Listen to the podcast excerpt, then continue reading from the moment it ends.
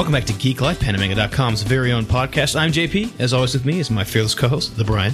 With great power comes great way to pull pranks.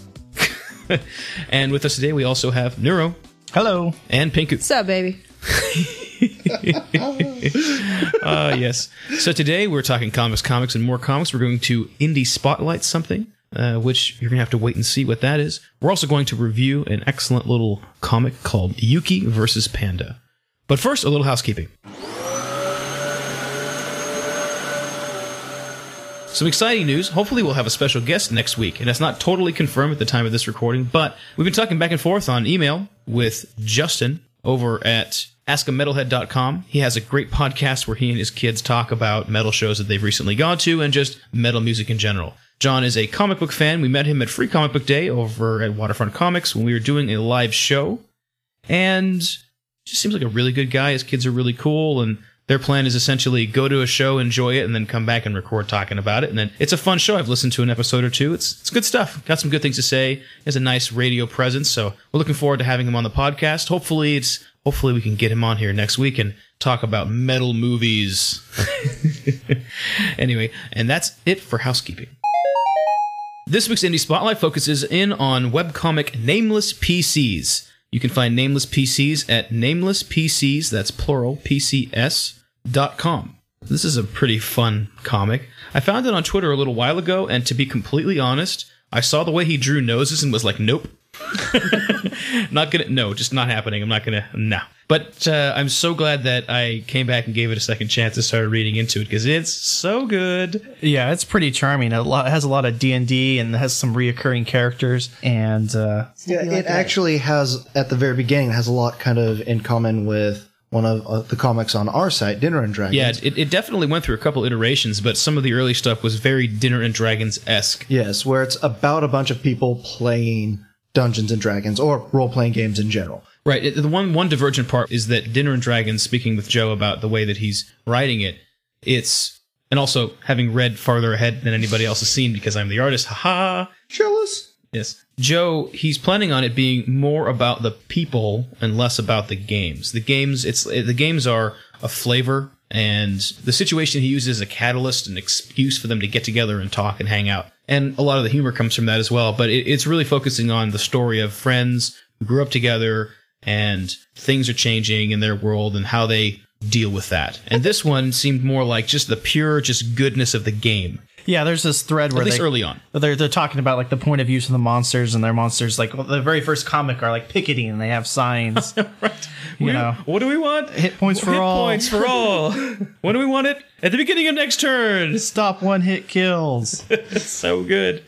So uh, a couple of those threads I, I thought was really creative and showed a you know an insight of these poor abused monsters that keep getting killed. Uh, I thought that was pretty unique.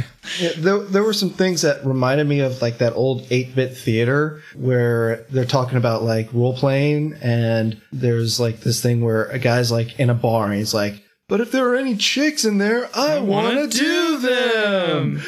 There, there were there are definitely parts of this where you have a character named Yancey who is kind of a douche. Okay, not kind of. He really is a douche. But that's kind of his way of doing things. In fact, they have this really wonderful, I guess, line because I had never thought of it, where it's like, Yes, I want to shoot my magic missile into her darkness. Oh, it's like It's Dark like- Cave, right? Yeah. Oh, yeah, exactly. It's like He well, kind of was missile shaped too. Yeah, that that's Because it was like this. It just sort of came to a point from the bottom to the top of the panel where it was a forced perspective view. So it was like, oh, he's kind of missile shaped. He's already ready to go. He's doing his countdown. Uh, yeah. I really liked how when they were doing some of the jokes about the game, that the characters they'd show the characters, the actual characters, you know, Yes. wizards and swords and all, and they'd be in the situation, ready to fight something or ready to break down a door or listening for something in the darkness. And then, as things do when you're playing D and D, inevitably it, it breaks down into this bickery, geeky garbage, and the characters start to do that, and then eventually it pulls back and shows people sitting around the table being like, "But what about that?" Yeah, And it's just one of the great it's so how it goes. It's too familiar, and e- and as somebody who is you know very rarely plays tabletop games, but I hang around the type, it's just it's so it's like uh like it's like when you're somewhere and you hear a familiar familiar sounds that remind you of formative times in your life. That's kind of what it was. Just like I could hear just like people, my friends bickering, just Yeah. reading that comic. One of the great examples is they're talking about like the bar maiden or whatever, and they and they go, "What about personality?" They're like, "Personality? She's a girl, not an NPC." oh. Yeah, it's got like a hot scale. Boob and chart. basically It was it's a pretty boob much chart. Yeah, it was a no boob to boob tacular chart. Which was meh to hottest. And there was another strip where they were talking about a skeleton shooting an arrow. Yes. Oh right. And the guy's like, come on, he's a skeleton. He can't do that. And I'm going to shoot it with my lightning. Because, what? The skeleton? No. It's like, wait, so. Well, like the skeleton, he can't shoot an arrow because he doesn't have any muscles. That doesn't make any sense. Yeah. That's too much of a suspension of disbelief. Oh, but a wizard who shoots lightning from beneath his fingertips, that's totally fine. And then, of course, the wizard ends up like freaking parkouring the lightning off of who knows what the hell. And the guy's like, yeah, relatable, realistic. And Well, like, basically, what happens is that the skeleton falls apart because there's no structure holding it. Yeah, the And it- DM. it's like it's like it's a classic case of don't bitch at the DM. They're the DM, the dungeon master. They're gonna be like, yeah, no, you're dead. Yeah, yeah. Yeah. But he was happy with the outcome because it was more realistic. Right, yeah, right. plausible. It- it- Everyone it got what they wanted. me of a person who hasn't been on the podcast for a while, Chaz, because he kind of does this. Oh, And playing tabletop games with Chaz is I think we all have that guy. Or multiples. Bioshock Infinite. I just remember. I Oh can't remember God. what exactly it was, but there was something that okay. So could not. so early stand. on in Bioshock Infinite, before you figure out why this is there, and trust me, it really makes sense and is very cool. But essentially, there are a couple of different kinds of technology and even some songs that are that are played that are not in alignment with when the story's supposed to take place in human history. And there's a lot of things that are, but that is not. And so I'm playing it. Chaz comes in and stands behind me as I'm playing on the computer, and he sees some some technology, and then here's this song that's some like this crazy version of like a Queen song or something that It was the Voxophone, I think, that he was just the flipping out voxophone. about. Yeah. So voxophone is it's like it's like a little Recording device. recording device. No, it's not a. It's it's like a movie that you you lean down and you put your head on these like goggles. No, no, no. The Voxophone is the actual device where you hear the recordings and stuff like oh, that. Oh, that. is that what that? was? Yeah. Whatever. Anyway, there was a device that Chaz got all uppity about, and he's like, well, "That doesn't exist back then." And it's like, you do realize that I'm like on a flying island and I'm shooting laser beams out of my arms and stuff. Like It's that. like, that is how things fine, are going. 'cause there's I have a giant skyhook that I can leap distances. It's like he's like. Well, I mean, you know, you could make a flying island. I mean, you know, that would way. It's like it's it's like you back him into a corner, and sure enough, he's going to try and logic his way out of it. arguing It's like that we all steampunk is that guy. real. Well, you Yeah. can't, and you can't just walk in a piece of fiction. You got to build up the setting and, and be involved with that whole thing Sure. because it is all just bullshit if you just jump in the middle of something. Even Iron Man, you're just like, what the hell's going on here? this makes no sense at all. Yeah, so uh, one of the things about this comic that I also found really hilarious, the name of the comic Nameless PCs comes from the fact that when Player- they started, the players didn't have names. The player characters, PCs. Yeah, but like the actual guys themselves. So they have like a whole story arc where the group gets their names. And one of them, it's like a guy gets a portal gun. Why? Because why not?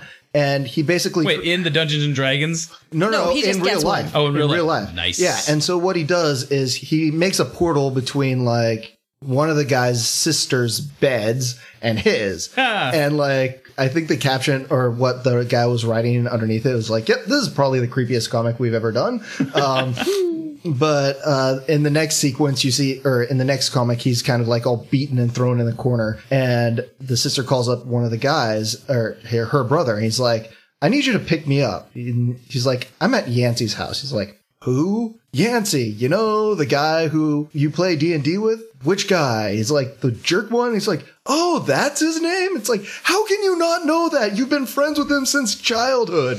So there's there's that sort of a crazy kind of joke thing going on. There is one thing also that's really interesting, and I wasn't really sure why, and then Neuro actually figured it out, which happens starting well this year. Almost all of it, outside of a few one shots here and there, were about these guys playing D and D Right. starting in January or in December they did like this story arc with Yancey. He gets kicked out, and they do kind of like a Scrooge, um, kind of uh, Christmas Carol kind of thing with him. And then after that, the art style changes, and the direction of the comic actually changes as well. It's a lot more various one shots and personal feelings on various things. Becomes more slice of life. It, yeah, it's much more Yeah, the slice of most life. recent stuff. If you go to the site right now, as webcomics tend to go, you see the most recent strip. And this has gone through a lot of iterations, a lot of different story arcs, and it's really been very different. If you go back to the original stuff, like we said earlier, it's very much tabletop game jokes. And more recently, through all these arcs, it's kind of come down to specifically talking about the uh, Wesley and Yeah. his sort of slice of life observations about things. Yeah, it looks like he lost his writer Matt. Yeah, and that's he's what going, happened. uh, Going under a transition, and uh, you know, just trying to probably find the new direction of the comic right now. all the ones up until January were by Matt Roberts and Wesley Hall.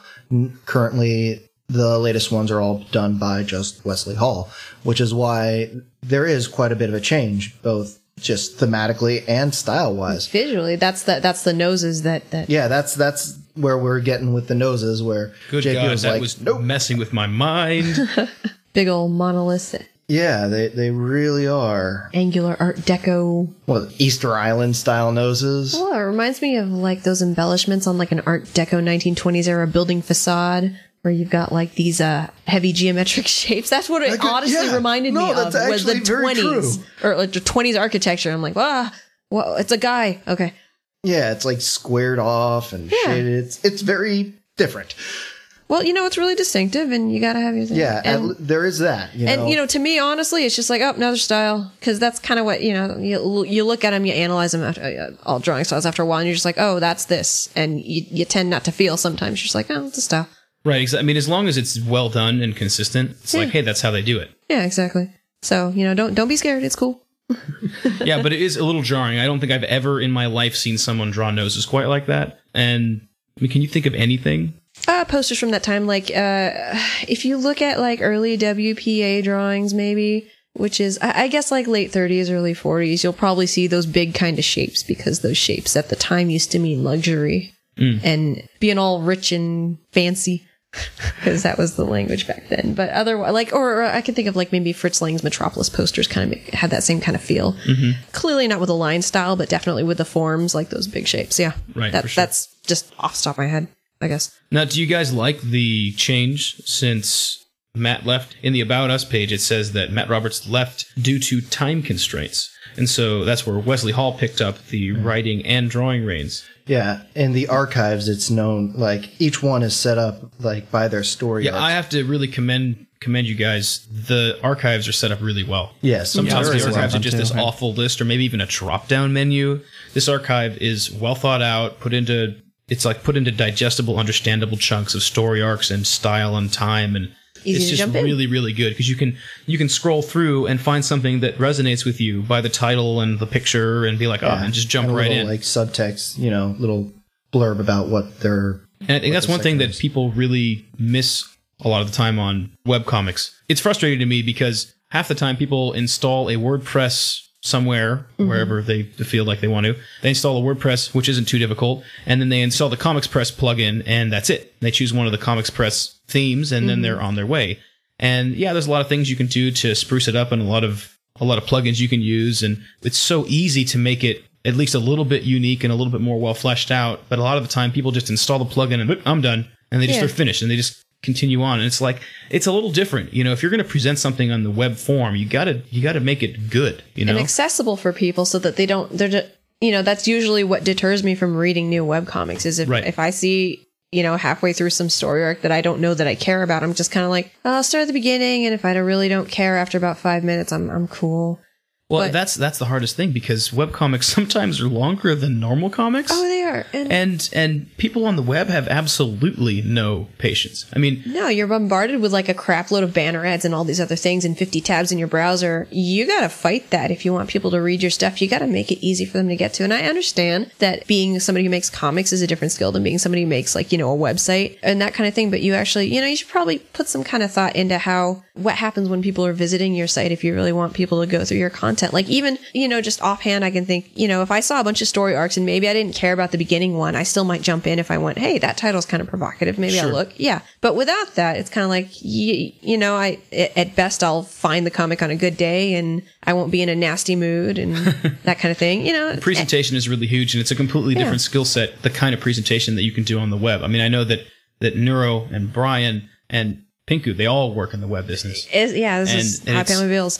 Yeah exactly and that is a huge part of making successful websites is designing them as if you know the person who's going to be looking at it has the attention span of a gnat Yeah, you got to lead them through some stuff. And when Absolutely. there's and then the problem is if you don't have a place to lead somebody through, it's it's much like making a comic. If you don't direct the eye in a comic, you're going to lose them. If you don't direct, you know, if you don't direct somebody's attention and give them big blinking arrows where to go and what to do, you know, because if they want to do something else, they'll find it. You know, they'll find their way. But if they don't want to do something else and they're just there, you got to go here, here, take this. Like in an Artist Alley booth, you know, you shove a book in somebody's hand, you're like, look at this book. right That's how you do it. you don't have a hojillion things on your table you've got a couple things and that's it Yeah, don't let don't let them because you know it's it's like you see a bunch of stuff, it, you don't know what to do, so you just kind of run away. exactly Either pushing the most expensive item or your latest item. yeah, exactly. It's uh like I like I tell clients, design clients. Imagine you in a room with a bunch of dudes screaming.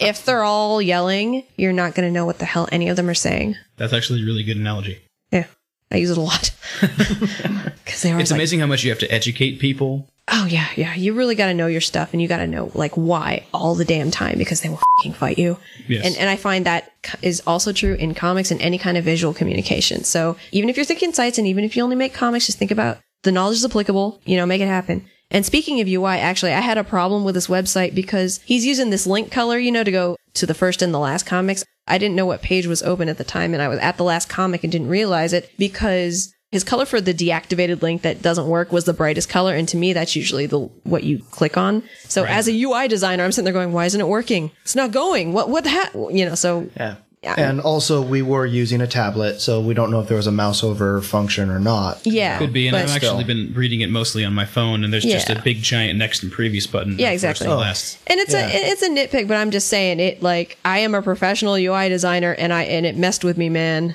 I, I know that it matches like the link color in your navigation up top where it works, but like down there below the pages, it just it, it messed with me. I actually really liked a lot of the early designs. Now, I haven't read through the entire thing. There's a lot of it. There's there's a lot of it. I Um, think you, someone can get through it in a four hour night. Yeah.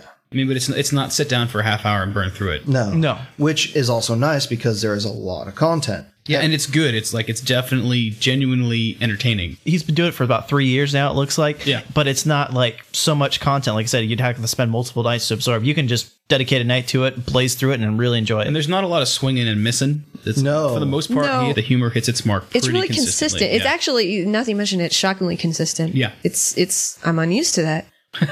and I'm not saying it's a bad thing. It's just that's cool. No, it's great. Or It's it's, not great bad for others. It's it's just it's cool. yeah, I think it's a, a, a really perfect size for amount of content. It's not overwhelming that it's going to be too much effort to get into it. Right. And it's it's very rewarding once you get going. I'm just kind of curious about the direction that it's going to go on from here. As it's called now, Wesley's Adventures in the Archives. It's broken down to various things. Because, as we were saying, the early stuff, it's about a group of guys playing Dungeons and Dragons. Kind of like one of the comics on our site, Dinner and Dragons, which you can find at dnd.pandamanga.com. No, it's dinner And- N, the number, the letter N, Is it? dragons. dot Dinner pandemic. and dragons.pandamanga.com. And if we had a sound effect, the shameless sound effect plug would be right here. But you go. Wesley's Adventures, it's definitely more slice of life. It's a lot like Six Color Stories or Lunar Baboon, which we have spotlighted in previous podcasts. We Keep talking about it. It must be really good. You guys should read it. Yes, Yes. certainly, certainly should. Something I'm beginning to see a big trend in ever since we started doing the indie spotlight is there's a whole lot of slice of life comics out there. A lot, a lot. And I know you get told to write what you know, but at the same time, it's kind of like you can write what you know, but you can spin it in a way that's the packaging is different a little bit. You know, you can make slice of life observations and jokes, but put it in a context that, you know, is its own sort of unique thing instead of yet another webcomic about being a parent or having a job or Being an artist. being an art oh my god right you know there's just there's so many slice of life sort of things and it's kind of like you can tell that that is sort of a go-to for people and obviously you, know, Yeah. you write what you know sure but at the same time i really feel like you could you could spin it in a way that would be a little bit better i think that writing a lot of the time gets the back seat with artists I think so too. you know because because as hmm, it's interesting because as much as a writer is a half of a whole. Writers are mostly completely incapable of putting something out in the world by themselves. If they really can't draw if they really can't draw all you can do is release a script. But artists they can draw it and they can write a terrible story and they can still put something out you know what i mean Yeah, well, the, the thing too is, um, it's sort of, it's it's still I'm hard. not saying that the no, things we're talking about are terrible stories, by the way. No, no, you guys, I love No. you guys, but And- but yeah. that but that seems to be something that. But people, the problem is, like, people, uh, it's been proven that people have an emotional reaction, an emotional attachment to things that are pretty. So, Yeah. you have a beautiful drawn, beautifully drawn comic. You know, people can still not give a crap about the story, but they want to stare at it. And that's just kind of how it is. It's hard for writers, but that is life. The interesting thing is that arguable comic god Will Eisner, mm-hmm. one of his several really excellent books, he consistently advocates that the most important part of comic making is the story. That mm-hmm. you know, art is impor- incredibly important, but the art is about communicating the story. It is not the point. point, and it was sort of a little reality check, swift kick in the in the rear. Mm-hmm. Reading that as someone who myself, I identify myself more as an artist than a writer, Right. and it's kind of like, oh wow, all right. And it's it spurred me to really dig into learning about writing. Reading books like Invisible Ink by Brian McDonald. By the way, if you haven't read that, that mm-hmm. book is an absolute must read for anybody who wants to write. It equips you to that's what it feels like. That's the best way to describe it. Mm-hmm. You feel equipped to write a story afterwards. It gives you a better understanding of things. It doesn't create a rigid structure within which you have to work, but it, it just it, you understand how stories work, the mm-hmm. mechanics behind them better. And it's anyway, so it's it spurred me to dig into all that richness of writing because I want to be a visual storyteller and a successful visual storyteller, and the, the book doesn't stop at just visual. You, the storyteller part is, in many ways, the most important part. Yeah, it's definitely why I paired up with somebody who at least has some kind of a editorial feel for, or who knows how you know what a bad story is for even like my stupid fan projects because writing is hard and I know this. Yes, And I think that even if you're a writer and don't have any art skills, you can still do like a stick figure comics. Sure. Like, XKCD is a great example of Oh, someone yeah. that's got a brilliant mind and well, he's got some pretty good art skills now. but originally, yeah, I was gonna say that's some pretty. uh Those are some pretty damn good stick figures. I don't know that you know that, but but I mean, you can. It shows you how you could implement a story with something simple. Sprite Uh, comics. Yeah, Sprite Comics is another great example. Yeah. Well, I also, I would argue that art isn't something that you magically can do or you can't do. You don't get put in, squarely in one camp or the other. It is a skill, a long developed skill. Yes, but it's a skill, something that you can learn. Maybe you're not going to be as good as somebody who's been drawing in their sketchbook every day since they've been eight years old, but at the same time, you can actually pick up a pen, pencil, whatever, and start drawing, and you can get better. There's, I, I don't like the idea of, well, I'm an artist, well, I'm a, I'm a writer, and that's all I do. That, that's it. I'm going to segregate myself into one of these two categories. You know, and some people are more comfortable with that, and they're not willing to put the time and energy in to explore the other side of things. But I really feel like anybody who's serious about wanting to get their stories told you got to understand both sides. There's nothing wrong with trying and failing and trying and failing, and eventually, I guarantee you, you will find some measure of success beyond what you thought was possible. Well, I think you can get good at anything you're willing to put the time into. That's really just the bottom line. People say, "Oh, I don't have any talent." Well, it's like, well, it's more than just talent. It's your willingness to actually put the work in. Just tell, say that instead. Yeah. drive, willpower. And I think Scott McCloud points out one of his comics that creating a comic requires so many disciplines psychology, anatomy, physics. You have to know a little bit about everything to put it together. Yeah. And it- it's just one of those disciplines, like you say, you- you're continually learning new things. And as long as you have that drive and that willpower to, to push yourself and do things you haven't done before, uh, maybe they make you a little uncomfortable. And in your first time, you suck at it. The next time you're going to do it, it's going to be better. Yeah, you get the fail out the more you do it. Well, I may be the biggest, lamest geek in the whole room, but I look at it like a video game. I go, okay, XP. I don't exactly. I don't. Okay, I don't really. I'm not real comfortable with this part of the process or that part of the process, and so I go in there and I try and I fail and I try and I fail and I try and I fail and eventually I figure it out. This is like old school coin operated arcade video games where it's like you go in and the boss goes smash you're dead, and, it's then you go back in smash you're dead, and eventually you find out. Okay, this is what I got to do to win. This is the pattern. This is the method. And it's like it's a skill. Or old school RPG level grinding. Exactly. It's definitely mm. Nintendo hard. Yeah, yes, exactly. Ooh, damn right it is. Preach on. But yeah, I'm kind of torn because it's such a stark contrast starting this year with the Wesley's adventures. Yeah. What I think about it, I, I'm intrigued to see where the Wesley's adventures go, but it also, in some ways, it is two different comics. Yeah, absolutely. And I think the before it moved to just being Wesley, it was more consistently funny and less. Um, yeah, it was more. It was more focused on being consistently funny. Whereas the Wesley stuff, moving into a more slice of life sort of thing, yeah, there's plenty of funny to be had. That's not what I'm saying. What I'm saying is, is that there are sometimes what's kind of like the point is, oh yeah, I, I know what he's talking about. Oh, I've been there. Instead of haha, but um, that's funny. You have to like that to be able to really appreciate the comic, which is a stark contrast from being able to just enjoy the chuckle funny that was available to you before. Well, he's going from Dungeons and Dragons all of a sudden to like Fast and the Furious. There- There's a, quite a big jump there. yeah, but at the same time, that also means that you can have two completely different sets of audiences that will like one or the other. Well, and it's it's still the same heart and soul. It's still part of the team. You know what I mean? It's still not it's not both guys that were doing it from the beginning, but at the same time, it still feels like nameless PCs. Yeah, it's not Yeah, like they it sold it does. off or something as a Right. It's, it's, yeah. It's not like some completely new person just took the name. You know what I mean? Mm-hmm. I think. So, I think maybe the way we're talking about it might taking away some of the honest feel that it still has. It really does feel feel like the same team is involved. The same you know the same heart is there. It's just taken a kind of a divergent direction, story wise and theme wise. Yeah. Well, on the whole, I really enjoyed the comic. I think it's really Definitely. fun. You guys definitely want to check it out. Yeah. Any any other thoughts before we wrap up this? yeah, the the characterization starts pulling you in a bit more. I mean, it's just you know random characters on a comic, and then all of a sudden they go through adventures, and you get more endeared to them, and it, it's really like Brian said, it's got the story arc to it, and definitely feel, feels like it has an ending. narrative and Yeah. building relationship with characters. The yeah. epilogue does have a nice finish to it. Sure. So you can find Nameless PCs at namelesspcs.com. That's PCs plural, so nameless spelt as it is normally spelled, and then PCS.com. has nothing to do with computers. Yes. No, nothing to do with computers. characters. Confused me for a minute. I had to wait till John explained. No, me too. It messed with me. Yeah.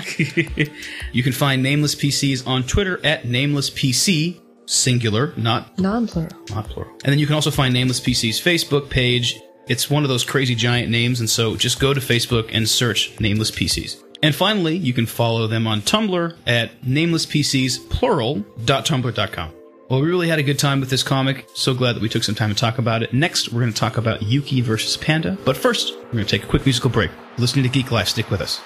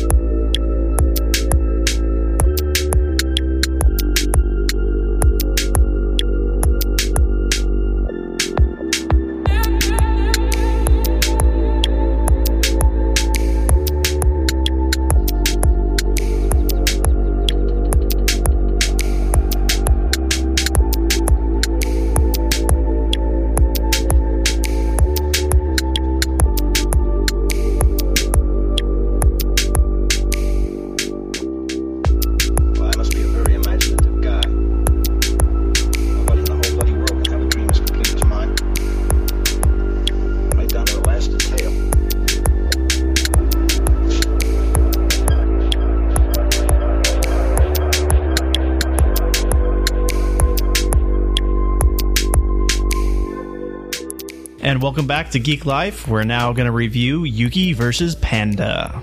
So Yuki versus Panda is Volume one. Volume one mm-hmm. is written and created by. I'm going to butcher the shit out of your last name, Graham. I'm sorry. Graham, is kinda what we do, though. Misiurak. Misiurak. It's spelled M I S I U R A K. Okay. So anyway, by by Graham and then Nick Dunick. The artwork and titles and editing was A. L. Jones. This comic is so great. but before we get into the nitty gritty, why don't I go ahead and read what they have on the About Us page on Yuki versus Panda.com. That's YukiVSPanda.com. The tale of Yuki versus Panda is so epic in scope that mere words cannot do it justice. Dot dot dot. But we'll give it a shot. Yuki Lee is your average, everyday martial arts prodigy with mystical powers. Okay? Mm-hmm. Despite her awesome skills and fantastic strength, all she really wants is to be, well, girly. This is something her grandfather and instructor, Master Lee. I love that it's Master Lee. Why not? Anyway, we'll get into that later. This is something that her grandfather and instructor, Master Lee, neither understands nor condones. After all, he's trained Yuki to be a fighter all her life, not some perfumed girly girl. But, as teenagers tend to do, Yuki starts a subtle rebellion against her rigid and structured life and begins to dabble into the world of shiny lip gloss and boy bands. All is not as it seems, however, for an evil omen is in the air, and unbeknownst to Yuki, a mysterious figure from her past is about to make his presence known, like big time. this is how it's written on the page. if you haven't guessed it by now, it's a giant panda bear named Panda. Appropriate. Uh, he has returned to exact sweet, sweet, ice cold revenge on our beloved Yuki. His plan is quite simple kill her. Volume 1 is an 80 page, full color comic book. Very, very awesome. Wait, that was 80 pages that I read? I know, right? It goes by. I- Are you actually, kidding I got 74 is what I have on Well, this. this Well, there could be like So double what- page what- spreads and that kind of thing too. what we got is we got the press ebook from ah. them very very generously so so how i came across this actually i found them on twitter and they sent me a message saying hey why don't you go check out check out uh, a little preview of our comic we just we just got it crowdfunded i think it was indiegogo i'm not really sure where it was i can't quite remember but they just got a crowdfunding through to actually make a print of the first edition of the first volume. And I read through, I think it was maybe 16 pages that they had up there, and immediately messaged them back and said, We run a podcast. Can we please get the full thing in ebook form? We will read it, review it, and talk about it because it's awesome. And I, I wanted to find out what happened next. That was the real motivator. As much as I'm excited to talk about it on the podcast, I really wanted to read more really bad right then. so I mean that that right there tells you that this is a fun comic. I really enjoyed the hell out of it. And then honestly, in those first couple, I mean, like the size, maybe even a little smaller, that 16 pages, the size of a single issue of a comic, sucked you in so hard that you wanted to know what is going to happen next.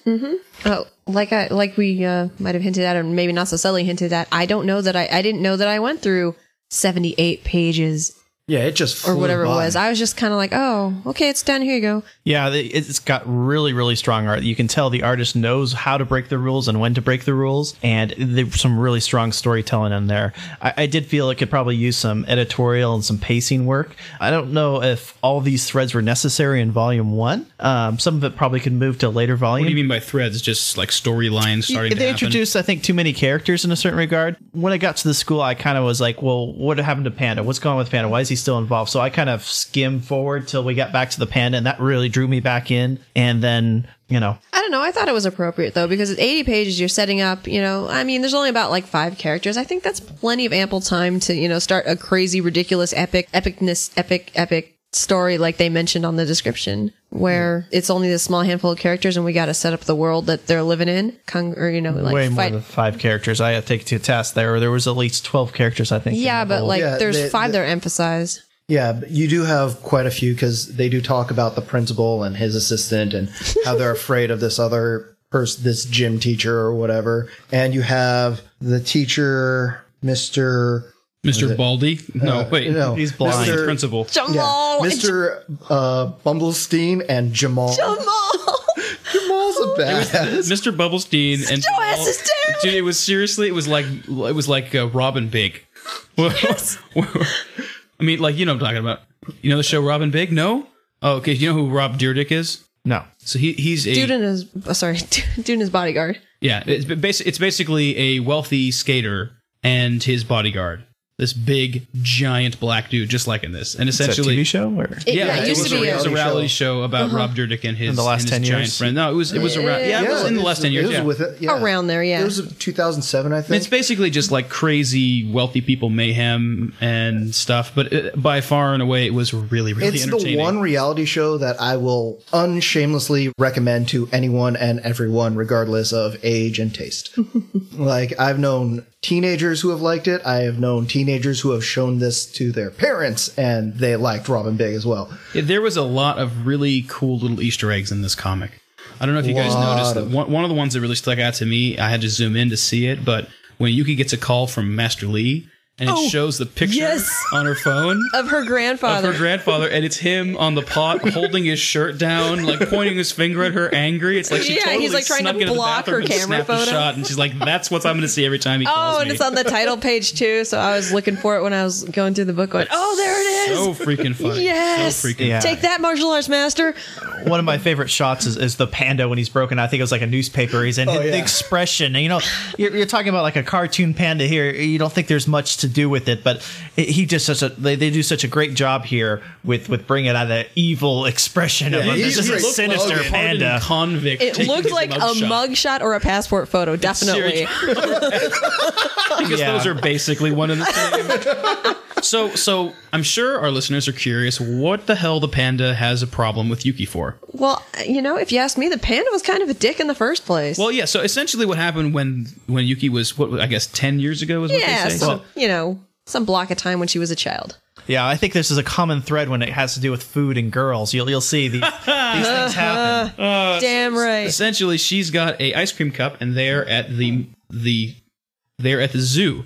So Yuki and Master Lee. Master Lee is younger. He's got you know color in his hair, and he's flirting with girls like Me, class- how you doing? It's so funny. That was great. Anyway, so she she's walking around and she sees the pandas and, and of course runs over there and she's got to be like six at this point. Mm-hmm. And she's like thinking, oh, the pandas are so cute and they're making. I love the noises that they make the pandas make. Honk. Honk, honk, honk, honk. Because I'm thinking, if you've ever heard a panda, they make weird noises, man. It's, it'd be hard to, to put down into words. And so I was really curious what they were going to do for panda noises, and honk works pretty well.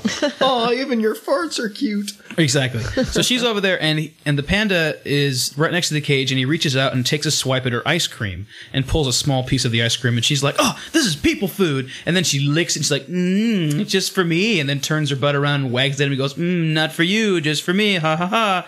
And then her grandpa calls to her. She looks away, and the next thing you know, the panda took a big fat chunk of it. And so she, like, in a moment of just complete rage, reaches into the cage, grabs the panda, pulls his head against the cage, Damn and then right. bites a piece of his ear off. Don't even mess with a lady and her ice cream. I tell you what. evidently. and so, of course, they decide. Or so, of course, Master Lee is like, "Whoa, shit, we got to get out of here!" And he's been macking on this girl, right?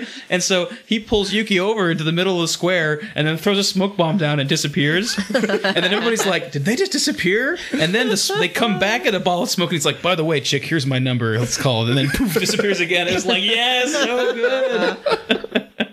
I really like that part. That part That had was me in stitches. Yeah. so great because you I mean it's it's a classic trope for martial artists to for some reason be able to explode into a, a, Oh, yeah. a bunch of smoke, but for him to come back, that's Right. never, I've never number? seen that before. No, okay. Well, here's the here's the thing with this book, right? Like, there's so many parts where there's so many things that you could look at superficially and be like, what the hell kind of de- or um you know kind of uh derivative crap is this? Because Yuki and Panda that t- that title alone is just like ah weeaboo.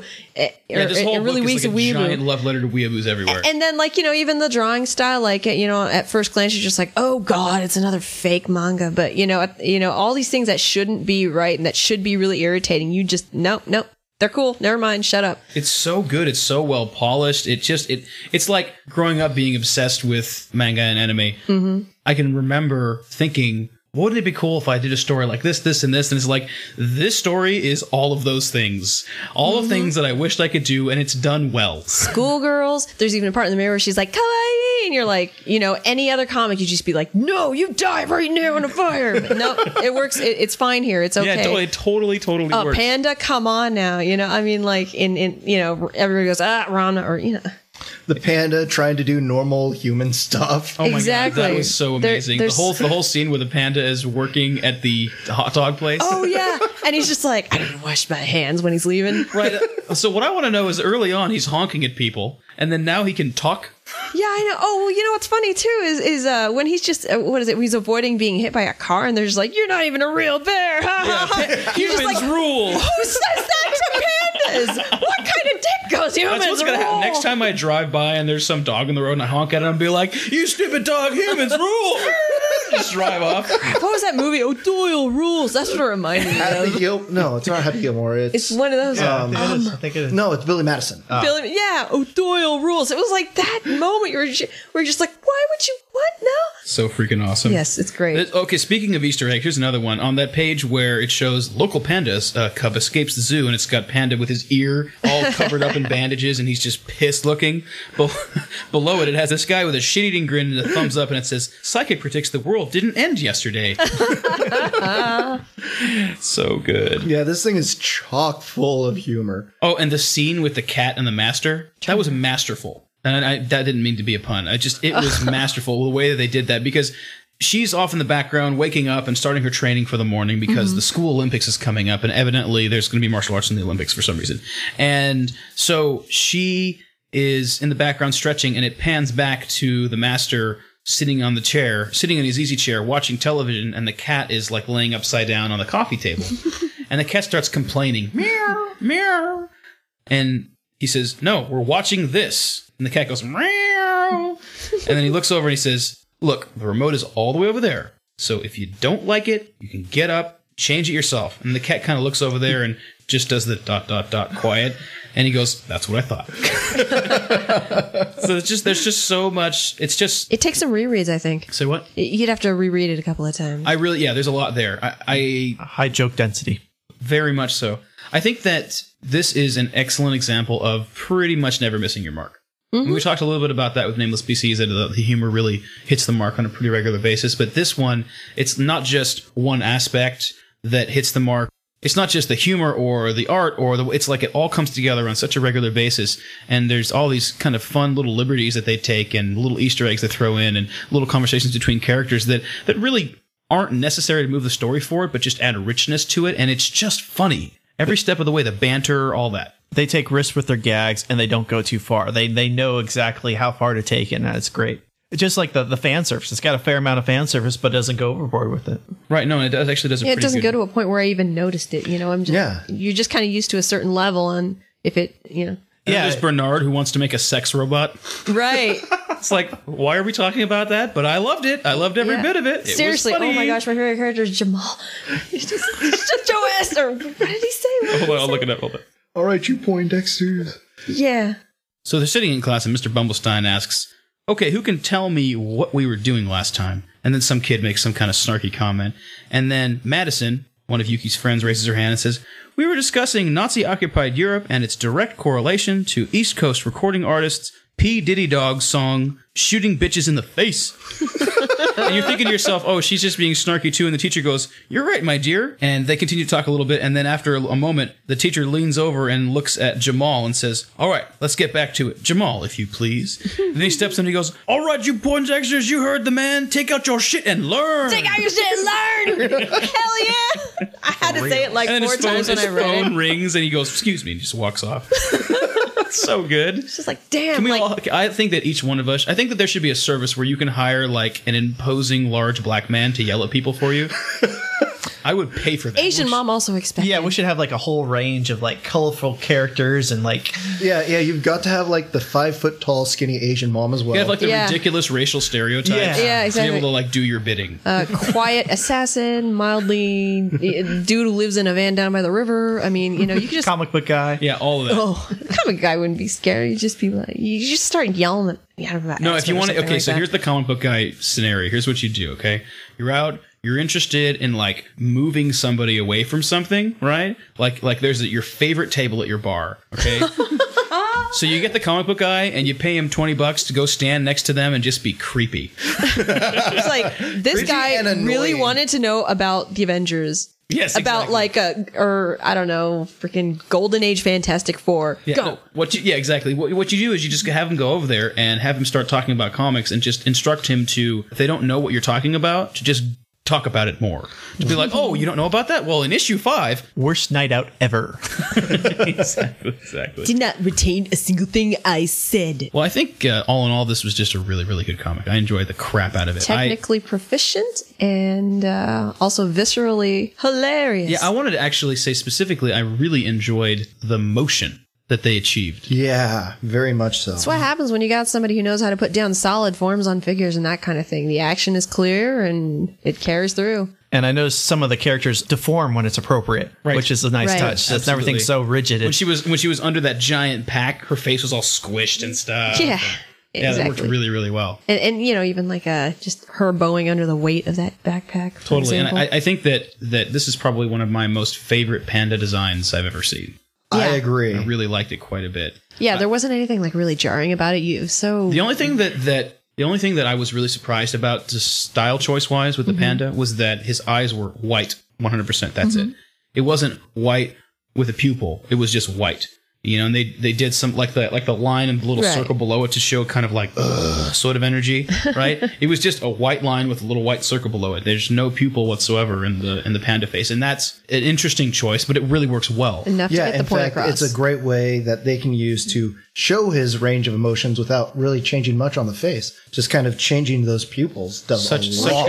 a, I think really it makes enjoyed him more menacing too. Actually, does. when you remove the pupils, you're removing something that would tie you to humanity. So you're kind of like, shit, this dude's serious. But there's also like images like this one in the bottom right corner where it's like, oh, you're just so adorable. You know? Yeah, but he's you know he's still reduced to an animal in that situation. Exactly. But it's it's it's fitting because at the same time he's being like a sad puppy panda. yeah. I'll tell you what, I would say probably the on the panda, like the panda character design itself, especially some of the scenes where he's doing like sweeping out in the yard or mm-hmm. standing in the alleyway. That is probably some of my favorite painting in the whole thing. Is on the panda and in those scenes because especially like the almost monochromatic color uh, palette of the. Oh right, I remember the one you're talking about It's now. like this, it's this, uh, like lovely, it's really blue, muted. violety sort of muted Yeah. color, and he's in the he's in the alleyway, and it's just this neat color. It's a just really strong good. silhouette, so you didn't need a whole lot of color. But also, to me, it really reminds me of Ranma. Yeah. All the things I loved about Genma, the panda from Ranma, he he he would do that. He'd stand outside the dojo and just do little menial tasks like sweep or Yep. his random part time jobs as a panda. so much of this it's it's all it's hard to say these things it's hard to describe it this way because all of these describing terms sound really negative but there's so much sort of derivative tropes in this but at the same time they work they work really Yeah. well and it's, It's- almost it's almost like it brings out that like oh that's just like Ranma and that's awesome On instead of like that's just like Ranma wah wah Yeah, it You know, sounds somehow they terrible if you to- try to describe it. But Exa- exactly. But it's just this is this is an example of something where you know the rules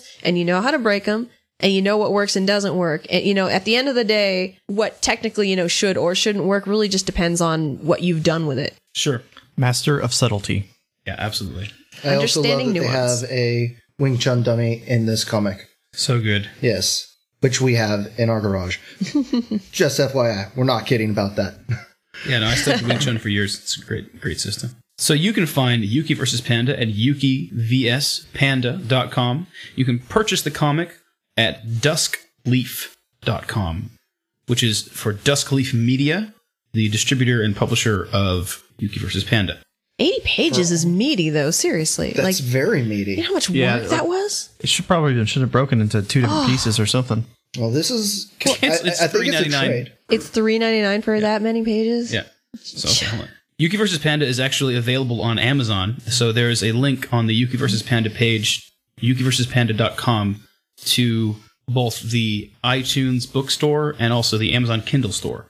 And at least on Amazon, it's only three ninety nine. Totally worth it. Yeah, Do it's yourself a like eighty pages of awesome. Go get this right now. That's pretty much a steal. Follow the there. link in the show notes. We will definitely have a link in the show notes at pandamanga.com. Yeah. Check it out. This book is freaking awesome. Totally I mean, that, that price priced. point, it's like jump on it. You, yeah, you can't even complain about that, honestly. Yeah, no, this is full full on major thumbs up from Geek Life. Mm-hmm. Speaking of speaking of thumbs up and or down, why don't we go ahead and give our ratings? Now, before we give our ratings, uh-huh. I just want to say this. JP and I have kind of discussed this back and forth. And originally, with the comic book ratings, it was an idea of when we did the issues, it was both the cost and the quality. We found that to be kind of confusing at times. Some people Yeah, were the using initial it. the initial mm-hmm. idea was that we were trying to come up with something that specifically spoke to the way we naturally rate comics. The idea of you pick up a comic off of a newsstand or something like that, you look at the cover, you read the first couple pages of it, or even the whole comic, you, you go through this internal check system of like, well, how many more of these am I willing to purchase based on this one? And so that's where the rating first came from. because comics typically are ongoing and there's normally at least five or more issues Right. of something, even of shorts. A lot of the time, there's at least four or five issues of them. And so purchasing the first one for a couple bucks, it's kind of like, oh, sure, whatever. I'll just grab it and see if it's good. I think we've all done that a couple times. But then the question comes after you read it, okay, based on this first issue, how many issues would I want to purchase? How many issues would I go in? And if they had a bunch of them, would I go, oh, I'll get this many more because I liked it, this, you know, I liked it that much. And so that was kind of our original plan. But then we've realized that it doesn't always work in every different situation. What if it's a one shot? What if we're reviewing something like this, like a graphic novel? It doesn't always work to have the issues mean that. So we've decided for the issues to basically be, you know, replacement for stars. So right here at episode 45, our rating system is kind of changing on the issues from being both a quality versus price to just quality, a star kind of system. Right, exactly. So, you know, because we're trying to be cute and cheeky, it's issues instead of stars, but essentially think stars. Yeah. Well, you know, at the same time, I feel like uh, all my ratings are still based on the how many issues. I think it's consistent with how many stars I would give. Yeah, So, and yeah. For me personally- kind of, kind I of it, it works really well a lot of the time, things. but I think that Yeah. there are times where it's a challenge to Yeah. make that work. Well, if it's a one shot, say for example, I said, okay, based on this, if there were more, you know, Right, then sure, sure, you sure. know, it's it's still, you know, to me, it's the same rating, so no worries. Yeah, I mean, honestly, though, it almost feels like we should change it from issues to like the Stan Lees because we have our Miyamoto's, we have our Hasselhoff scale, and we're using issues. But we can just still use issues fine. to kind of keep it as is. send your suggestions too. No, it's fine. You got a convention going. It's okay. I think we'll, we'll continue with the issues. I made graphics for it and everything. That's true. We have graphics for it, so we're done. Anyway, so Pinku, out of five issues, All right, so uh, this is going to be the one to match or beat. This is a four for me. Which, um, if you've been listening to the show and that kind of thing, I don't think I've ever really given. Yeah, I think that's I think the highest probably rating. the first four. Yeah. Just so you know, like I rate all comics on sort of the spectrum of every comic I've ever read. So with that in mind, you know, I'm comparing you against anybody who might have an Eisner and that kind of thing. Yeah, you're, you're, you're So- getting compared against Starman, you're getting compared against Maus, you're getting compared against Persepol- Persepolis, stuff like that. yeah, pretty much, you know, I mean, a comic is a comic to me, so I, I really don't care where it comes from. That's why I rate them all, you know, as if they're the same. So, uh, saying a four means I'm, you know, I'm putting you up against, like, I'm putting you up with, like, X-Men, which I, uh, read for many, many, many years. And Heart so very, very much. Yeah, yeah, exactly. Well, not anymore because I'm because I got mad, but you know, eh, that kind of thing. You know, uh, Oh, uh, pretty on, much The all new X Men run is really, really awesome. cool. Maybe my heart will You can be able to them. handle I've it. I've got like a okay, Will your yeah. heart go on? I don't know about that. Anyway, so maybe four, with science. really, really, really, Four pretty darn bitches. Good. Yeah, that's a good one. uh, or yeah, it's it's not just four. It's four bitches. So like you made me give a crap, and then you made me want to m- give more of a crap. So thank you guys. we're, we're all yearning for more. of Thank this, you right? for Yes. making a wonderful comic. So great. Neuro. So I'd probably give it two and a half issues. I definitely want to read the next one. He's definitely get very proficient, or they're very proficient. Kind of curious to see where it goes, but at the same time, my attention span kind of wanes. Like I said, this one I felt like some things could be changed to pace it a little better, or or maybe move things around. Uh, just some little editorial work, and uh, it'd be interesting to see where it ends up. Well, I'm going to, as Dave Chappelle once said, one, two, three, four, fifth. Yes, I'm giving it five issues out of five. Ooh, wow. This is the second comic in the history of the Geek Life podcast that has gotten a five. The first one being the first volume of Buffalo Speedway by Yehudi Mercado, which is freaking awesome. Mm-hmm. Anyway, so five. Wow, that's Straight up. yeah, very nice, very nice. I'm going to go with a solid four. I really, really liked it quite a bit. I think that it's super excellent. I I can't. I want like part of me really wants to go f- higher than four, but I think that that wouldn't be really a fair rating because this really speaks directly to me and where I am and my geeky leanings, which is definitely heavily on the manga anime sort of zone. Yeah, it really this- hit all my buttons, Yeah, this kind of reaches in my brain and tickles my pleasure center, you know. But that doesn't necessarily mean that you know, on the whole, compared to all different things, you know, all things being equal, is really fair for me to bump it up higher. But personally, me, if it was just me, just saying like, how much does John like this comic? Probably more than a four, maybe a Mm-hmm. 4.5. But trying to be a responsible reviewer, four is definitely a very fair. score. Yeah. Like I would only give a five to something that I mean, like You said uh, an example of five that you gave the other day was Maus. Art Spiegelman's Maus. Yeah. That's pretty much in my mind. Like so it that's has to make you cry. Is well, basically no. Well, here's the thing, right? I had for my rating system. I do actually for my music too. Like Yeah. you know when you rate them in like iTunes or whatever. I like is a three. Usually. And then like, you know, four means like and it's actually technically good. It's like you could it's it's not more it's more than me liking it. It's I think other people would like it. It's and then still fully made. Yeah, and then five would be like this is a perfect thing that was made. So This is like if you appreciate the medium, this is Yeah. required reading, watching, listening, whatever. Exactly. It's just like it's not only good, not only do I like it, not only do I think like it's well made, it's perfect. There's nothing wrong with it. So, understandably, like, you know, even in my music collection, there's very few fives. sure. Yeah. Well, I'll go ahead and say that this is required reading for comic book fans. I would say this is by far and away definitely required reading for anybody who would identify themselves openly or inside their soul and know that it's true as an otaku or as a weeaboo. This will speak directly to you. This is really, really entertaining. We know when Volume Two's coming out.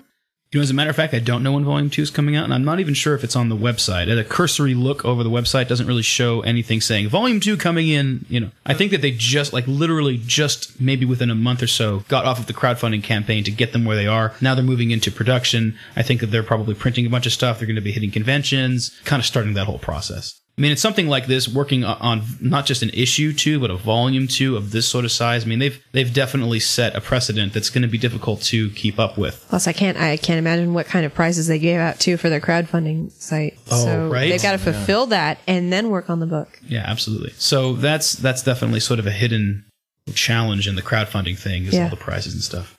Anyway, definitely check out Yuki versus Panda at yukivspanda.com. You can find them on Facebook at facebook.com forward slash Yuki vs Panda and on Twitter at Yuki underscore vs underscore panda.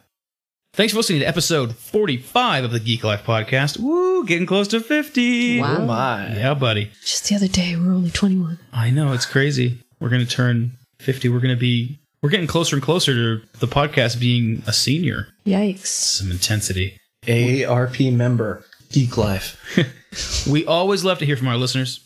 Please email us at geeklife at pandamanga.com with your questions, comments, and insights.